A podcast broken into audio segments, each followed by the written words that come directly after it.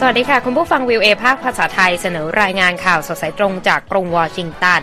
ประจำวันพุธที่ 8 มีนาคม 2566 ตามเวลาประเทศไทยนะคะ ซึ่งวันนี้มีดิฉันนีที่การกำลังวัน ร่วมด้วยคุณทรงพจน์สุภาผลร่วมดำเนินรายการวันนี้สำหรับหัวข้อข่าวที่น่าสนใจมีดังนี้ค่ะรัฐมนตรีกลาโหมรัสเซียย้ำการยึดบักมุดมีความสำคัญต่อการรบในดอนบาสสำรวจโรงงานอาวุธสหรัฐผู้ผลิตกระสุนปืนใหญ่ป้อนยูเครน ไบเดนเตรียมต้อนรับผู้นำเกาหลีใต้เยือนสหรัฐเมษายนนี้ รัฐมนตรีกลาโหมสหรัฐย่องเยือนอิรักหารือการต่อต้านกลุ่ม IS เหตุระเบิดกลางตลาดบังกลาเทศฆ่าชีวิต 18 คน ช่วงข่าวธุรกิจวันนี้ประธานเฟดแย้มแผนขึ้นดอกเบี้ยหากเศรษฐกิจสหรัฐยังแข็งแกร่ง และเมตาเตรียมปลดพนักงานอีกครั้งในสัปดาห์นี้ ส่งท้ายวันนี้ด้วยอังกฤษสร้างบ้านประหยัดพลังงานทนทุกสภาพอากาศ จะเป็นอย่างไรรอติดตามได้ในข่าวสดสายตรงจาก VOA สดกกรุงวอชิงตันค่ะ ข่าวแรกวันนี้คุณทรงพจน์เริ่มต้นด้วยการอัปเดตสถานการณ์ในยูเครนกันเลยนะคะ ครับ ไปกันที่ยูเครนก็คือรัฐมนตรีทางรัสเซียรัฐมนตรีกระทรวงกลาโหมรัสเซียนะครับ กล่าวว่าการยึดเมืองบักมุดของยูเครน ถือว่าเป็นหมากสำคัญในการเดินหน้าที่จะโจมตีรุกคืบเข้าไปในแคว้นดอนแบสนะครับขณะที่ประธานาธิบดีวโลดิเมียเซเลนสกี้ยืนยัน ตั้งมั่นปกป้องเมืองบักมุดทางภาคตะวันออกของยูเครนต่อไปนะครับ เซอร์เกย์ชอยกู รัฐมนตรีกลาโหมรัสเซียกล่าวระหว่างประชุมกับเจ้าหน้าที่ทหารของกองทัพมอสโกว่า เมืองบักมุดนั้นเป็นศูนย์กลางการรบเชิงรับ ที่สำคัญสำหรับกองกำลังยูเครน และบอกด้วยว่าการยึดพื้นที่เมืองนี้ได้จะเปิดทางให้ทหารรัสเซียนั้นรุกคืบเข้าไปในแนวป้องกันของยูเครน ก่อนหน้านั้นนะครับในการแถลงข่าวรายวันเมื่อคืนวันจันทร์ประธานาธิบดีเซเลนสกี้ระบุว่าผู้บัญชาการทหารยูเครน มีมติเป็นเอกฉันท์ที่จะไม่ถอนกำลังออกจากบาร์กมุดซึ่งเป็นพื้นที่ที่มีการรบรุนแรงหลายเดือนที่ผ่านมานะครับ ผู้นำยูเครนบอกด้วยว่าได้แจ้งกับผู้นำทัพให้หากองกำลังที่เหมาะสม พื่อช่วยในการสู้รบที่บักมุดแล้ว และบอกด้วยว่าไม่มีส่วนใดของยูเครนที่จะมีคนสามารถพูดได้ว่าถูกละทิ้งนะครับไม่มีสนามเพาะใดของยูเครน ที่ความยืดหยุ่นในการฟื้นตัวขึ้นมา และความเป็นวีรบุรุษของเหล่านักรบ จะถูกมองข้ามเป็นอันขาดครับ ค่ะ ทางลอยออสติน รัฐมนตรีว่าการกระทรวงกลาโหมสหรัฐนั้นให้ความเห็นค่ะว่าเมืองบักมุดนั้น เป็นพื้นที่ที่มีคุณค่าเชิงสัญลักษณ์ มากกว่าคุณค่าเชิงยุทธศาสตร์ และปฏิบัติการสำหรับยูเครน ดังนั้นถึงรัสเซียจะประสบความสำเร็จในการยึดเมืองนี้ไปได้ ทิศทางของสงครามที่ดำเนินมา ก็ไม่น่าจะเปลี่ยนแปลงไปอย่างมีนัยยะสำคัญนะคะ และในช่วงที่การสู้รบระหว่างยูเครนและรัสเซียยังเดินหน้าอยู่ทรงพจน์ทางเลขาธิการใหญ่องค์การสหประชาชาติอันโตนิโอกูเทเรส มีกำหนดการเดินทางเยือนกรุงเคียฟในวันพุธนะคะ เพื่อร่วมประชุมกับประธานาธิบดีเซเลนสกี้ และหารือเกี่ยวกับการเดินหน้าส่งออกธัญพืชของยูเครน ไปยังประเทศยากจนทั้งหลาย ซึ่งเกิดขึ้นหลังจากทางรัสเซียก็ยอมตกลงเมื่อปีที่แล้วนะคะ ที่จะเปิดทางให้เรือขนส่งของยูเครน ล่องผ่านทะเลดำได้อย่างปลอดภัยนะคะ ขณะที่ข้อตกลงนี้จะหมดอายุลงในวันที่ 18 มีนาคมนี้แล้ว ก็ยังเป็นประเด็นที่ต้องติดตามกันอย่างใกล้ชิดนะคะ พูดถึงสถานการณ์ยูเครนก็เป็นเวลามา 1 ปีกว่าแล้วนะคะที่ปืนใหญ่ก็กลายเป็นอาวุธสำคัญ ที่กองทัพยูเครนใช้ในการต่อต้านการลุกรานของรัสเซีย ที่ผ่านมาสหรัฐเองก็ส่งกระสุนปืนใหญ่นับล้านลูกให้กับยูเครนไป โดยกระสุนส่วนใหญ่นั้น ผลิตที่โรงงาน Scranton Army Ammunition ในรัฐเพนซิลเวเนียด้วย ซึ่งผู้สื่อข่าวของเรานะคะก็พาไปเยี่ยมโรงงานผลิตกระสุนแห่งนี้แล้วคุณทรงพจน์ก็มีรายละเอียดมาเล่าให้ฟังด้วยใช่ไหมคะ ใช่ครับ ต้องบอกว่าปืนใหญ่เนี่ยกลายเป็นอาวุธสำคัญจริง ๆ เพราะว่าทั้งสองฝ่ายนำมาใช้ต่อสู้กัน ดังนั้นเนี่ยสิ่งหนึ่งที่ขาดไม่ได้ก็คือกระสุนปืนใหญ่ ตอนนี้มีปัญหาขาดแคลนกระสุนของทั้งสองฝ่าย ดังนั้นเนี่ยกระสุนปืนใหญ่ก็ยิ่งมีความสำคัญสำคัญมากยิ่งขึ้น สหประชาอองค์การสนธิสัญญาแอตแลนติกเหนือหรือนาโตนะครับเขาประเมินว่ายูเครนใช้กระสุนปืนใหญ่ประมาณ 6,000ถึง7,000 ลูกต่อวันนะฮะแต่ โรงงานนะฮะแห่งหนึ่งในเมืองสแกรนตันรัฐเพนซิลเวเนียอย่างที่คุณนิติการบอกไปเนี่ยเป็นเป็นฐานสำคัญในการผลิตกระสุนปืนใหญ่แบบที่ใช้แบบที่เรียกว่าปืนใหญ่ฮาววิเซอร์นะฮะเราได้ไปสำรวจมานะครับ ผู้สื่อข่าวของ VOA แล้วก็มาพูดถึงโรงงานแห่งนี้กันก่อน ก็คุณริชาร์ดแฮนเซนนะครับ ซึ่งเป็นผู้แทนของโรงงานสแกรนตันเขาบอกว่าพื้นที่ส่วนใหญ่ของโรงงานขนาด 46,000 ตารางเมตร แห่งนี้นะฮะขนาดใหญ่มาก ใช้ผลิตกระสุน M795 ที่ใช้กับปืนใหญ่แบบฮาวิเซอร์นะครับดังนั้นคนงานส่วนใหญ่ของโรงงานแห่งนี้ก็ทำงานสนับสนุนการผลิตสินค้าที่ว่านี้เพื่อที่จะส่งไปให้กับยูเครนเพื่อใช้ในการสู้รบนะครับหลายคนอาจจะสงสัยว่าเขาผลิตกันอย่างไรนะฮะกระสุนปืนใหญ่ การผลิตกระสุนปืนใหญ่ที่โรงงานสแกรนตันเริ่มจากตัดแผ่นเหล็กยาว 6 เมตรออกมาก่อน นะครับ แล้วหลังจากนั้นก็ตัดออกเป็น 3 ส่วนนำเข้าไปในเตาหลอม เพื่อที่จะทำให้กลายเป็นท่อนเหล็กนะฮะเป็นเป็นท่อนเหล็กที่มีรูปร่างคล้ายกระสุนยาว 1 เมตรนะครับ คุณแฮนเซนบอกว่าแม้งานส่วนใหญ่ยังคงทำโดยมนุษย์แต่โรงงานก็ตอนนี้เริ่มนำหุ่นยนต์มาใช้ในงานบางอย่างแล้วเช่นกันครับ That robot is uh, recent technology. Uh, it's several years old, but certainly it's computer controlled, คุณริชาร์ดแฮนเซนเขาบอกว่าคนงานเนี่ยไม่สามารถทำงานได้นานตลอดทั้งวันภายใต้สิ่งแวดล้อมการทำงาน เช่นนี้นะครับ ดังนั้นก็ใช้วิธีลดภาระของมนุษย์แล้วนำเทคโนโลยีหุ่นยนต์มาใช้ในการผลิตบางส่วนนะฮะท่อนเหล็กที่ได้อย่างที่บอกไปนะครับ จะถูกส่งไปแปลรูปที่อีกส่วนหนึ่งของโรงงาน จะถูกทิ้งไว้ให้เย็นลงเป็นเวลา 4 ชั่วโมงนะครับ ก่อนที่จะใช้เครื่องมือพิเศษ ตัดแต่งให้เป็นปลอกกระสุนนะครับ ก็เป็นปลอกกระสุนที่มีความยาวประมาณครึ่งเมตร แล้วก็มีหัวปลายทุ่วนะครับ เหมือนกระสุน ปลอกกระสุนแต่ละชิ้นก็จะผ่านการตรวจสอบอย่างระมัดระวังโดยพนักงานของโรงงานแห่งนี้เพื่อรับรองว่าได้ตามมาตรฐานที่กำหนดไว้ครับ Quality is the number one aspect, and every part needs to meet the technical data package. It needs to meet uh, very strict uh, เสียงขอ quality งคุณริชาร์ดแฮนเซนนะครับเขาบอกว่าคุณภาพ ถือเป็นปัจจัยสำคัญอันดับหนึ่ง แล้วก็ทุกชิ้นส่วนต้องได้ตามมาตรฐานทางเทคนิค และต้องทำงานอย่างละเอียดในระดับหนึ่งในพันของหนึ่งนิ้วคือพลาดไม่ได้เลย ต้องมีความละเอียดค่ะอย่างมากในการผลิตกระสุนปืนนะฮะ เมื่อกระบวนการผลิตปลอกกระสุนที่โรงงานสแกรนตันในรัฐเพนซิลเวเนียเสร็จสิ้นนะฮะ ปลอกกระสุนก็จะถูกส่งไปที่โรงงานอีกแห่งหนึ่งที่รัฐโอไฮโอ เพื่อนำไปบรรจุดินปืน เสร็จแล้วก็จะถูกนำส่งไปให้กับ กองทัพยูเครนนะครับเพื่อใช้ในสมรภูมิอย่างที่บอกไปนะครับโรงงาน Scranton Army Ammunition นะครับเริ่มผลิตกระสุนปืนใหญ่มาตั้งแต่คริสต์ทศวรรษ 1950 นะฮะครั้งสุดท้ายที่ผลิตกระสุนเพื่อใช้ในสมรภูมิ ย้อนกลับไปในสมัยสงครามเกาหลีเลยนะฮะโอ้แต่ว่าหลังจากนั้นเนี่ยปืนใหญ่ลดความสำคัญลงไปในการทำสงคราม ทั้งในสงครามอิรัก สงครามอัฟกานิสถานเนี่ยปืนใหญ่แทบจะไม่ถูกนำมาใช้ดังนั้นเนี่ยเขาไปใช้อาวุธอย่างอื่นแทนนะครับอาจจะเป็นโดรนอาจจะเป็นเครื่องบิน แล้วก็กลับมาได้รับความสำคัญอีกครั้งในตอนนี้ในการทำสงครามในยูเครนดังนั้นเนี่ยงานของโรงงานแห่งนี้ก็เลยเพิ่มขึ้น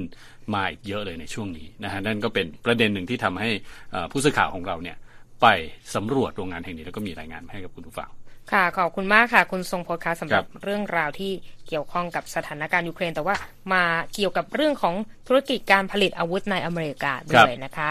เอาละค่ะไปฟังข่าวกันต่อนะคะ ประธานาธิบดีโจไบเดนค่ะเตรียมต้อนรับประธานาธิบดีเกาหลีใต้ยุนซุกยอลและภรรยาคิมคยอนฮีนะคะเยือนกรุงวอชิงตันในวันที่ 26 เมษายนนี้นะคะ เป็นการสะท้อนสัมพันธ์อันแน่นแฟ้นระหว่างสหรัฐและชาติพันธมิตรในเอเชีย โดยการเยือนสหรัฐอย่างเป็นทางการของผู้นำเกาหลีใต้ก็มีขึ้นในโอกาสฉลองครบรอบ 70 ปี ความสัมพันธ์สหรัฐเกาหลีใต้นะคะตามการเปิดเผยของทางทำเนียบข่าวเมื่อวันอังคาร ที่บอกว่าเป็นความสัมพันธ์ที่สำคัญต่อการสร้างสันติภาพ เสถียรภาพและความมั่งคั่งของสองประเทศภูมิภาคอินโดแปซิฟิกและทั่วโลกนะคะ โดยครั้งล่าสุดที่ผู้นำเกาหลีใต้เยือนสหรัฐอย่างเป็นทางการก็คือเมื่อปี 2011 นะคะในยุคอดีตประธานาธิบดีบารักโอบามา และตอนนั้นทางประธานาธิบดีไบเดนเองก็ดำรงตำแหน่งรองผู้นำสหรัฐอยู่นะคะ ก็ถือเป็นความเคลื่อนไหวที่เกี่ยวข้องกับสถานการณ์ของทางเกาหลีใต้ด้วยนะคะ คุณทรงพจน์ค่ะครับไปที่เกาหลีเหนือบ้างนะครับ ทางเกาหลีเหนือประกาศว่าใครก็ตามที่ยิงขีปนาวุธที่ฝ่ายตนทำการทดสอบตก จะถือเป็นการประกาศสงครามกับกรุงเปียงยาง พูดง่ายๆก็คือจะยิงไปทดสอบขีปนาวุธ แต่ถ้าใครยิงขีปนาวุธตกเนี่ย ถือว่าประกาศประกาศสงครามเลยโอ้นะฮะค่ะแล้วก็ยังได้กล่าวโทษโครงการซ้อมรบระหว่างสหรัฐกับเกาหลีใต้ว่าเป็นสาเหตุของการยกระดับความตึงเครียดในภูมิภาคนี้นะครับ นั่นเป็นรายงานของรอยเตอร์สอ้างข้อมูลจากสื่อ KCNA ของทางการเกาหลีเหนือนั่นเอง คิมโยจองนะครับน้องสาวผู้ทรงอิทธิพลของคิมจองอึนผู้นำสูงสุดเกาหลีเหนือ ออกแถลงการเตือนผ่านสื่อของรัฐบาลว่ากรุงเปียงยางจะถือว่ามีการประกาศสงครามทันที ถ้าหากสหรัฐดำเนินการทางทหารต่อการทดสอบอาวุธเชิงยุทธวิธีของเกาหลีเหนือนะครับคิมโยจองกล่าวด้วยว่าเกาหลีเหนืออาจยิงขีปนาวุธเพิ่มอีกหลายลูกเข้าไปในพื้นที่มหาสมุทรแปซิฟิกอีกด้วย ที่ผ่านมานะครับสหรัฐและพันธมิตรไม่เคยยิงขีปนาวุธของเกาหลีเหนือตกมาก่อน แม้ว่าคณะมนตรีความมั่นคงแห่งสหประชาชาติจะมีมติห้ามก็ตาม แต่เวลานี้ก็เริ่มมีคำถามนะครับ ว่าควรมีการตรวจสอบเพิ่มเติมหรือไม่ เมื่อกรุงเปียงยางเผยแผนเตรียมทดสอบยิงขีปนาวุธผ่านญี่ปุ่นเพิ่มขึ้นนะครับอย่างไรก็ตามน้องสาวของผู้นำเกาหลีเหนือชี้ว่ามหาสมุทรแปซิฟิกไม่ได้เป็นพื้นที่ปกครองของสหรัฐหรือญี่ปุ่นเลย ดังนั้นเนี่ยเกาหลีเหนือก็อ้างสิทธิ์ในการที่จะทดสอบขีปนาวุธนั่นเอง ค่ะทางนักวิเคราะห์เองก็บอกนะคะว่าถ้าเกิดเกาหลีเหนือเดินหน้าทำตามคำขู่ และทำให้มหาสมุทรแปซิฟิกกลายเป็นสนามซ้อมยิงเป้า นั่นจะเป็นโอกาสที่ทำให้ประเทศที่มีความสามารถด้านอาวุธนิวเคลียร์แต่ว่าถูกโดดเดี่ยวประเทศนี้เนี่ยสามารถเดินหน้าพัฒนาความก้าวหน้าทางเทคนิคของตน พร้อมกับส่งสัญญาณเกี่ยวกับความมุ่งมั่นด้านการทหารของเกาหลีเหนือไปด้วยนะคะ ขณะเดียวกันแถลงการอีกฉบับจากกระทรวงการต่างประเทศเกาหลีเหนือ ฝ่ายข่าวต่างประเทศก็กล่าวหาสหรัฐว่าทำการปลุกปั่นให้สถานการณ์เลวร้ายลงนะคะ คุณครับเอ่อทรงโพสต์ด้วยแผนการร่วมซ้อมรบทางอากาศ ที่มีการนำเครื่องบินทิ้งระเบิด B-52 มาใช้เมื่อวันจันทร์ที่ผ่านมา และแผนการซ้อมรบภาคสนามของสหรัฐและเกาหลีใต้นะคะ กระทรวงรวมชาติเกาหลีใต้ตอบโต้ในเรื่องนี้ โดยบอกว่า แผนการพัฒนาขีปนาวุธและนิวเคลียร์โดยไม่ยั้งคิดของกรุงเปียงยางคือสิ่งที่เป็นสาเหตุของสถานการณ์ที่เลวร้ายลงนะคะครับโดยการซ้อมรบครั้งใหญ่ระหว่างสองประเทศพันธมิตรที่มีกำหนดจัดขึ้นนาน 10 วันนั้น มีชื่อเรียกกันว่าเป็นการซ้อมรบโล่เสรีภาพคุณทรงพจน์ครับและเริ่มเปิดฉากกันไปในสัปดาห์นี้แล้วด้วยค่ะ ครับ ไปกันต่อนะฮะที่อิรักบ้างนะครับรัฐมนตรีกระทรวงกลาโหมสหรัฐ เดินทางเยือนอิรักในวันอังคาร แบบไม่ได้มีการประกาศล่วงหน้านะครับค่ะพร้อมกับยืนยันว่ากองกำลังสหรัฐในตะวันออกกลางนี้มีเป้าหมายในการปฏิบัติหน้าที่เพื่อสนับสนุนกองทัพอิรัก แล้วก็จัดการกับกลุ่มก่อการร้ายรัฐอิสลามนะครับหรือกลุ่ม IS ลอยออสตินรัฐมนตรีกลาโหมสหรัฐบอกกับผู้สื่อข่าวหลังเสร็จสิ้นการหารือกับนายกรัฐมนตรีโมฮัมเหม็ดชีอาอัลซุนดาดีว่าความร่วมมือด้านกลาโหมของเราเพื่อต่อต้านดาเอสดาเอสนี่ก็เป็นชื่อย่อนะฮะในภาษาอาหรับของกลุ่ม IS นั่นเองค่ะบอกว่าเป็นเสาหลักสำคัญของความสัมพันธ์ระดับทวิภาคีของเราและสหรัฐยังคงยึดมั่นที่จะเดินหน้าร่วมต่อสู้ เพื่อสนับสนุนความมั่นคงของอิรักและภูมิภาคนี้นะครับ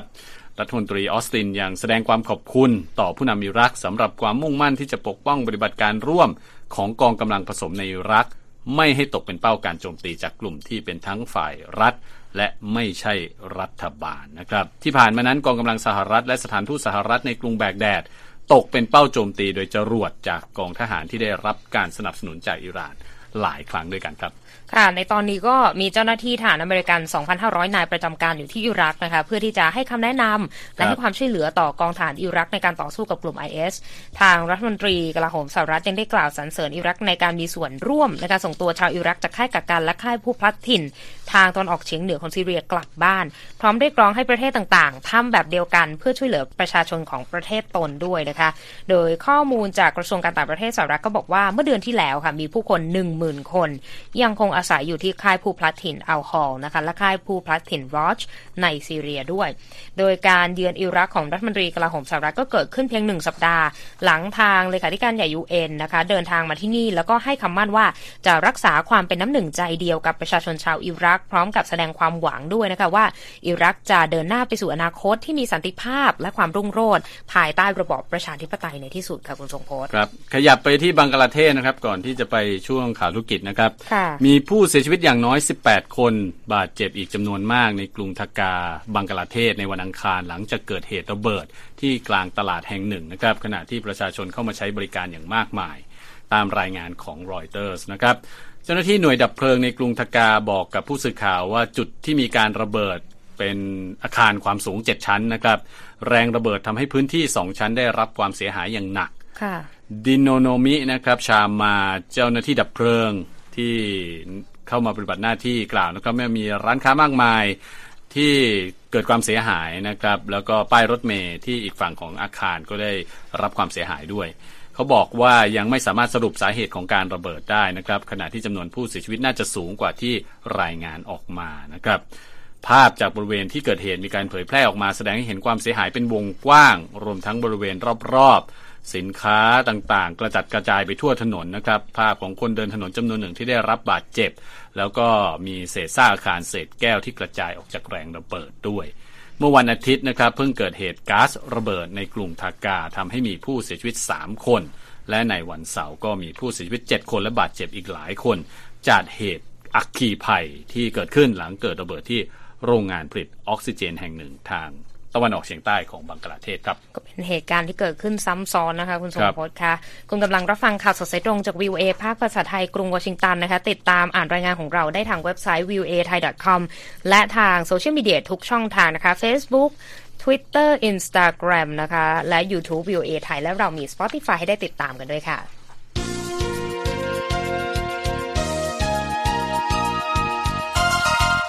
มาเช็คสภาพตลาดหุ้นกันไหม เกินได้ต้านเลยนะ คุณทรงพจน์วันนี้ต้องบอกว่าตลาดหุ้นนี้แดงกันไปหมดเลยนะฮะ แดงจนต้องใส่แว่นสีเขียวกันแล้วล่ะตอนเนี้ยคือดาวโจนส์นี่ลบหนักมาก 575 จุดนะคะ ที่ 32,856 จุด S&P ลบ 62 จุดค่ะที่ 3,986 จุด NASDAQ ลบ 145 จุดนะคะที่ 11,530 จุด ราคาทองคำลบ 1.91%นะคะที่ 1,819 ดอลลาร์กับอีก 10 เซนต์ต่อออนซ์ ซึ่งประเด็นที่ทำให้ตลาดหุ้นลบแรงขนาดนี้ก็คงหนีไม่พ้นเรื่องของเฟดนะคะ ใช่ก็เฟดคือตอนนี้ต้องบอกว่าเวลาประธานธนาคารกลางสหรัฐหรือเฟดเนี่ยเจอโรมพาวเวลออกมาทีไรเนี่ย คนที่ติดตามตลาดหุ้นก็ต้องคนลุกอะกุมหัวใจเอาไว้ฮะอย่าให้ค่ะหัวใจสั่นแรงเกินไป ไม่ว่าค่ะจะเกิดไม่รู้ว่าจะเกิดอะไรขึ้น โดยล่าสุดนะฮะทางเฟดก็แย้มว่าจะอาจจะเพิ่ม ดอกเบี้ย อัตราดอกเบี้ยนโยบายมากขึ้นกว่าที่คาดการไว้ว่าหากว่าเศรษฐกิจสหรัฐยังเติบโตในแข็งแกร่ง และค่ะทิศทางเงินเฟ้อยังอยู่ในระดับสูงนะฮะขณะที่นักลงทุนคาดว่าเฟดอาจขึ้นดอกเบี้ยในระดับ 0.5%ในการประชุมปลายเดือนมีนาคมนี้นะครับ เจอโรมพาวเวล ประธานระบบธนาคารกลางสหรัฐขึ้นให้ข้อมูล แก่คณะกรรมาธิการด้านการธนาคารของวุฒิสภาสหรัฐในวันอังคาร บอกว่าข้อมูลทางเศรษฐกิจล่าสุดมีความแข็งแกร่งกว่าที่คาดไว้ แล้วก็ชี้ว่าระดับอัตราดอกเบี้ยที่จะปรับขึ้นในระดับสุดท้ายนั้นมีแนวโน้มที่จะสูงกว่าที่คาดไว้เช่นกัน ก็คือคาดกันว่าอาจจะ 0.5%นะฮะค่ะปีนี้เฟดปรับ ไม่ใช่ปีนี้นะฮะตั้งแต่ปีที่แล้วเฟดปรับขึ้นนโยบายดอกเบี้ยเนี่ยมาแล้ว 8 ครั้งต่อเนื่องนะครับ โดยเมื่อต้นเดือนกุมภาพันธ์ปรับขึ้นไป 0.25%หลังจากขึ้นไปที่ระดับ 0.5%เมื่อเดือนธันวาคม และระดับ 0.75%ในการประชุมคณะกรรมการกำหนดนโยบายของเฟดเนี่ย4ครั้งติดต่อกันเมื่อปีที่แล้วนะฮะค่ะนักเศรษฐศาสตร์และนักลงทุนคาดหมายว่าเฟดจะขึ้นดอกเบี้ยอีก 0.25%ในการประชุมครั้งต่อไป ซึ่งซึ่งจัดขึ้นในวันที่ 21 ถึง 22 มีนาคม แต่หลังจากที่มีการประกาศออกมาว่าอาจจะขึ้น 0.5%นั่นก็เป็นสาเหตุที่ทำให้ตลาดหุ้นเนี่ยดิ่งลงไปอย่างรวดเร็วนะครับค่ะก็ นั่นแสดงให้เห็นว่าเงินเฟ้อยังอยู่ในระดับสูงนั่นเองก็ยังเป็นประเด็นที่น่ากังวลถึงเรื่องของการสู้รบปรบมือกับอัตราเงินเฟอ้อที่พุ่งสูงในสหรัฐนะคะ อีกประเด็นหนึ่งที่น่าติดตามคือบริษัทเทคโนโลยีก็ทยอยปลดพนักงานกันใหญ่ล่าสุดมี Meta Platforms เตรียมจะปรับลดพนักงานกันอีกครั้งในสัปดาห์นี้ตามรายงานของรอยเตอร์โดยบอกว่าเป็นครั้งล่าสุดแล้วนะคะ เพราะว่าทาง Meta Platform ซึ่งประกาศปลดพนักงานไปกว่า 11,000 ตำแหน่งไปเพียงไม่กี่เดือนที่ผ่านมา สื่อบลูมเบิร์กรายงานข่าวนี้ก่อนเมื่อวันจันทร์แล้วรอยเตอร์ก็นำมารายงานต่ออ้างอิงจากผู้ที่เกี่ยวข้องกับประเด็นนี้ บอกว่าการปลดพนักงานรอบใหม่ของบริษัทเนี่ยมีปัจจัยมาจากเรื่องของเป้าหมายทางการเงินเป็นหลัก แต่ว่าทางเมตาก็ปฏิเสธนะคะที่จะให้ความเห็นกับรอยเตอร์เกี่ยวกับรายงานของสื่อบลูมเบิร์กในช่วงเวลาที่รายงานข่าวนี้นะคะ โดยการปลดพนักงานของเมตากว่า 11,000ตำแหน่งย้อนกลับไปเมื่อเดือนพฤศจิกายนก็เป็นหนึ่งในการปลดพนักงานครั้งแรกขององค์กร แล้วก็เป็นการปลดพนักงานครั้งใหญ่ที่สุดของบริษัทเทคโนโลยีอเมริกันด้วยแล้วก็บริษัทอื่นๆ ทั้ง Alphabet Microsoft เองก็มีการปรับลดพนักงานลงเช่นเดียวกันนะคะ น่าติดตามนะสำหรับเอ่อบริษัทไอทีในอเมริกาว่าใช่ทิศทางการจ้างงานนี้จะไปต่อกันยังไงนะคะ ใช่ครับ อนาคตของสื่อสังคมออนไลน์ด้วยนะฮะอ่ามาที่อีกอีกธุรกิจหนึ่งนะฮะค่ะธุรกิจที่คุณนิติการชอบนะฮะอ้าวก็คือเรื่องของลูกอมขนมหวานนะครับ บริษัทเฮอร์ชี่เนี่ยพูดออกมาใครก็รู้จักเป็นบริษัท ผลิตช็อกโกแลตและชื่อดังนะครับ แต่ว่าล่าสุดเนี่ยรู้สึกเหมือนจะเปลี่ยนแนวไปแล้วนะฮะ จะเปิดตัวขนมโปรตีนพืชค่ะนำร่องด้วยขนมช็อกโกแลตสอดไส้เนยถั่วนะฮะ หรือ Reese's Peanut Butter Cup โอ้ยของชอบ ของชอบใช่ อันนี้เป็นการยกเครื่องใหม่เอาใจสายวีแกนนะครับ เตรียมวางตลาดในอเมริกาในเดือนมีนาคมนี้ เฮอร์ชี่ยังระบุด้วยนะครับว่าเดือนเมษายนบริษัทจะวางขายช็อกโกแลตแท่งผสมอัลมอนด์และเกลือสมุทรอันนี้เราอาจจะได้เห็นมากันมาบ้างค่ะนะครับแล้วก็ขนมช็อกโกแลตในกลุ่มสินค้าโปรตีนพืช ซึ่งจะใช้นมนมข้าวโอ๊ตเนี่ยแทนนมวัวอ๋อนะฮะส่วนเรื่องราราคานะครับ Reese Peanut Butter Cup ที่บอกไปจะจำหน่ายที่ 2 ดอลลาร์ 49 เซนต์นะครับแพงกว่าขนมช็อกโกแลตนมแบบปกติประมาณ 1 ดอลลาร์นั่นเอง ที่ผ่านมานั้นเฮอร์ชี่ได้ทดสอบช็อกโกแลตวีแกนมาก่อนแล้วนะครับ เคยจำหน่าย Oat Made ช็อกโกแลตนมข้าวโอ๊ตเพื่อทดสอบตลาดกลุ่มนี้เมื่อปี 2021 แต่ผลิตภัณฑ์ใหม่นี้จะเป็นครั้งแรกนะครับ ที่จำหน่ายในสหรัฐภายใต้ฉลากขนมโปรตีนพืชเลย คือหันมาเอาดีด้านนี้อย่างจริงจังแล้วนะฮะ ส่วนอีกบริษัทหนึ่งคู่แข่งนะครับเนสเล่ก็จำหน่าย KitKat V ช็อกโกแลตแท่งวีแกนในยุโรปเรารู้จัก KitKat อยู่แล้ว แต่นี่ค่ะใส่ V เข้าไปก็เพิ่มหมายความถึงเป็น vegan vegan ใช่อืมโดยเมื่อปี 2021 ช็อกโกแลตแท่งของ Cadbury ในอังกฤษ แต่ในตลาดสหรัฐยังมีขนมในกลุ่มนี้ค่อนข้างจำกัดนะครับ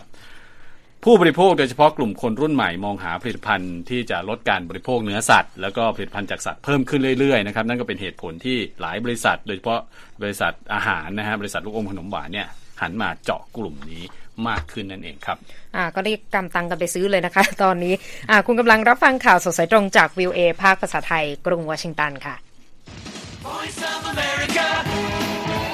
VOA. Washington.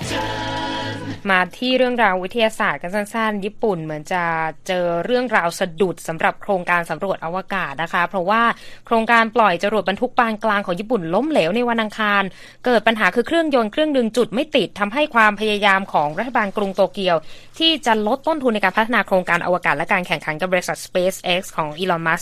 ต้องมีอันสะดุดไปโดยปริยายคุณทรงพจน์ครับน่ากังวลเหมือนกันนะคะ แต่ว่าลุกขึ้นมาใหม่ได้นะคะ ถ้าเกิดโครงการนี้ประสบความสำเร็จดังหวังเนี่ยทางจรวดของญี่ปุ่นก็จะขึ้นสู่ห้วงอวกาศได้ แล้วก็จรวดต้นทุนต่ำลูกใหม่ขององค์การอวกาศยุโรปเองก็จะปล่อยขึ้นสู่อวกาศในช่วงปลายปีนี้ไทม์ไลน์ในการไปสู่วงโคจรเนี่ยก็คึกคักกันทีเดียวในปีนี้เลยนะคะคุณทรงพจน์ค่ะครับเอาละค่ะมาส่งท้ายวันนี้ด้วยเรื่องราวเทคโนโลยีอังกฤษ ประกาศสร้างบ้านขึ้นในห้องทดลองขนาดใหญ่ ที่มีสภาพอากาศแบบสุดโต่งหลากหลายรูปแบบด้วยกันเพื่อที่จะดูว่าจะประหยัดพลังงานในการสร้างบ้านแห่งอนาคตนี้ได้อย่างไร และคุณคมสันต์ศรีธนวิบุญชัยมีรายละเอียดจาก FP มาถ่ายทอดเสนอส่งท้ายค่ะกรับบ้านประหยัดพลังงานจำนวนสองหลังที่ถูกสร้างเสร็จใหม่ๆ ภายในห้องปฏิบัติการขนาดใหญ่ทางตอนเหนือของอังกฤษ ต้องเผชิญกับอุณหภูมิที่ลดลงต่ำกว่า0องศาเซลเซียส มีพายุหิมะโปรยปลาย และอยู่ภายใต้สภาพอากาศที่เย็นจัด แต่บ้านทั้งสองหลังยังคงให้ความอบอุ่นแบบสบายๆ จากการใช้งานเทคโนโลยีทำความร้อนและฉนวนที่ทันสมัย การทดลองวิทยาศาสตร์ที่อาจจะเรียกได้ว่าเป็นบ้านประหยัดพลังงาน 2.0 ถูกออกแบบมาเพื่อช่วยผู้สร้างบ้านทั่วโลก ลดการปล่อยก๊าซคาร์บอน ประหยัดพลังงาน และรับมือกับการเปลี่ยนแปลงของสภาพภูมิอากาศที่ผิดธรรมชาติ โครงการดังกล่าวตั้งอยู่ในห้องทดลองที่มีลักษณะคล้ายกับโกดังขนาดใหญ่ ในวิทยาเขตของมหาวิทยาลัยเซัลเฟิร์ด ซึ่งตั้งอยู่ใกล้ใจกลางเมืองแมนเชสเตอร์ และเพิ่งเปิดตัวไปเมื่อเดือนมกราคมที่ผ่านมา ในการทดลองได้จำลองสภาพอากาศในรูปแบบต่างๆ อย่างเช่น ฝน ลม แสงแดด และหิมะ โดยศูนย์ควบคุมจะกำหนดให้มีอุณหภูมิตั้งแต่ 40 องศาเซลเซียส ไปจนถึงติดลบ 20 องศาเซลเซียส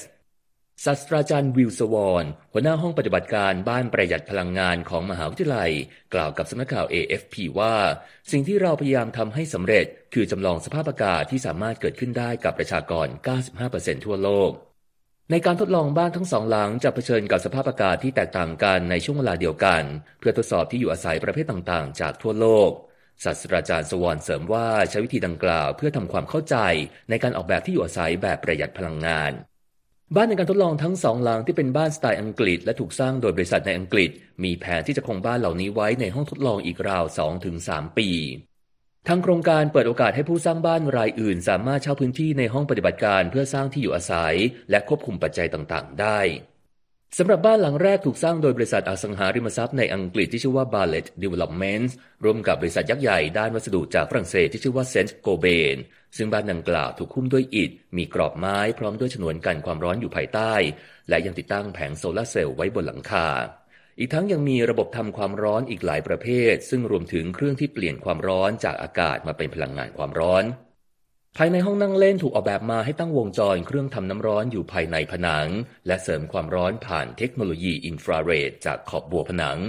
กระจกยังทำหน้าที่เป็นตัวแผ่รังสีอินฟราเรดในขณะที่เซ็นเซอร์จำนวนมากคอยตรวจสอบห้องที่ถูกใช้งานอยู่ ผู้อยู่อาศัยสามารถควบคุมเทคโนโลยีผ่านระบบที่คล้ายการสั่งงานด้วยเสียง อย่าง Alexa ของบริษัท Amazon ผู้สร้างบ้านนะครับคาดว่าเทคโนโลยีที่ทันสมัยนี้จะช่วยลดค่าใช้จ่ายด้านพลังงานโดยเฉลี่ยของบ้านในอังกฤษ ให้เหลือเพียงหนึ่งใน4จากค่าใช้จ่ายด้านพลังงานในปัจจุบัน ซึ่งจะเป็นประโยชน์อย่างมากสำหรับลูกค้าที่กำลังเผชิญกับราคาพลังงานที่สูงลิ่วนอกจากนี้เทคโนโลยีดังกล่าวนะครับยังจะเป็นส่วนสำคัญต่อความพยายามของอังกฤษ ที่จะลดการปล่อยก๊าซคาร์บอนสุทธิให้เป็นศูนย์ภายในปี 2050 เพื่อต่อสู้กับการเปลี่ยนแปลงของสภาพภูมิอากาศ รายงานของรัฐสภาอังกฤษพบว่าในปี 2019 การปล่อยก๊าซคาร์บอนจากระบบทำความร้อนของอาคาร ราว 17%มาจากบ้านพักอาศัย ซึ่งมีสัดส่วนเท่ากับการปล่อยก๊าซคาร์บอนจากรถยนต์ทุกคันที่ขับอยู่บนถนนในอังกฤษ ทอมคอกส์ผู้อำนวยการฝ่ายเทคนิคของบริษัทเซนโกเบนกล่าวว่าหนึ่งในเทคโนโลยีหลักที่เรากำลังทดลองกับบ้านหลังนี้ เกือบจะเหมือนกับระบบจัดการอาคารสำหรับที่พักอาศัย คอกส์ยังกล่าวอีกว่าด้วยการทำงานในห้องปฏิบัติการขนาดใหญ่ เราสามารถทดสอบสภาพอากาศที่เกิดขึ้นในหนึ่งปี ให้เกิดขึ้นภายในระยะเวลาหนึ่งสัปดาห์ โดยเป้าหมายสูงสุดคือการออกแบบสภาพแวดล้อมการอยู่อาศัยที่สะดวกสบาย คุ้มค่า และทำได้จริงเชิงพาณิชย์ ในขณะเดียวกันการก่อสร้างบ้านก็จะต้องไม่ลืมที่จะใส่ใจด้านความยั่งยืนอีกด้วย ผมคมสารสีธนวิบุญชัย VOA รายงาน ขอบคุณมากค่ะ คุณคมสันค่ะและที่จบไปคือข่าวสดสายตรงจาก VOA วันนี้นะคะ ดิฉันดีที่การกำลังวันและคุณทรงพจน์สุภาผลผู้รายงานสวัสดีค่ะ สวัสดีครับ Voice of America, Washington. ครับ และที่จบไปเป็นรายการจาก VOA ภาคภาษาไทย รายงานสดส่งตรงจากกรุงวอชิงตัน ประเทศสหรัฐ คุณผู้ฟังสามารถติดตามข่าวสารจากทั่วโลกได้ในทุกที่ทุกเวลา ที่เว็บไซต์ voa thai com รวมถึงทุกช่องทางในโซเชียลมีเดีย Facebook YouTube Twitter และ Instagram เริ่มต้นวันด้วยการอัปเดตข่าวสารจากทั่วโลก ผ่านรายการข่าวสดสายตรงจาก VOA ภาคภาษาไทย และสุดสัปดาห์กับ VOA ทั้งยังเรียนรู้เรื่องราวทางวัฒนธรรม และไลฟ์สไตล์ ผ่านรายการภาษาอังกฤษแบบอเมริกันของเรา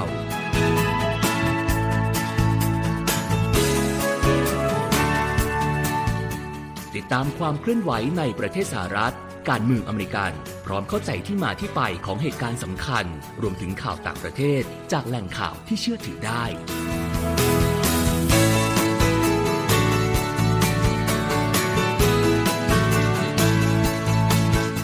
นอกจากนี้ VOA ยังมีบทสัมภาษณ์และคอนเทนต์แบบ Exclusive จากบุคคลที่น่าสนใจหลากหลายวงการ และยังมีเรื่องราวของคนไทยในประเทศสหรัฐอีกด้วย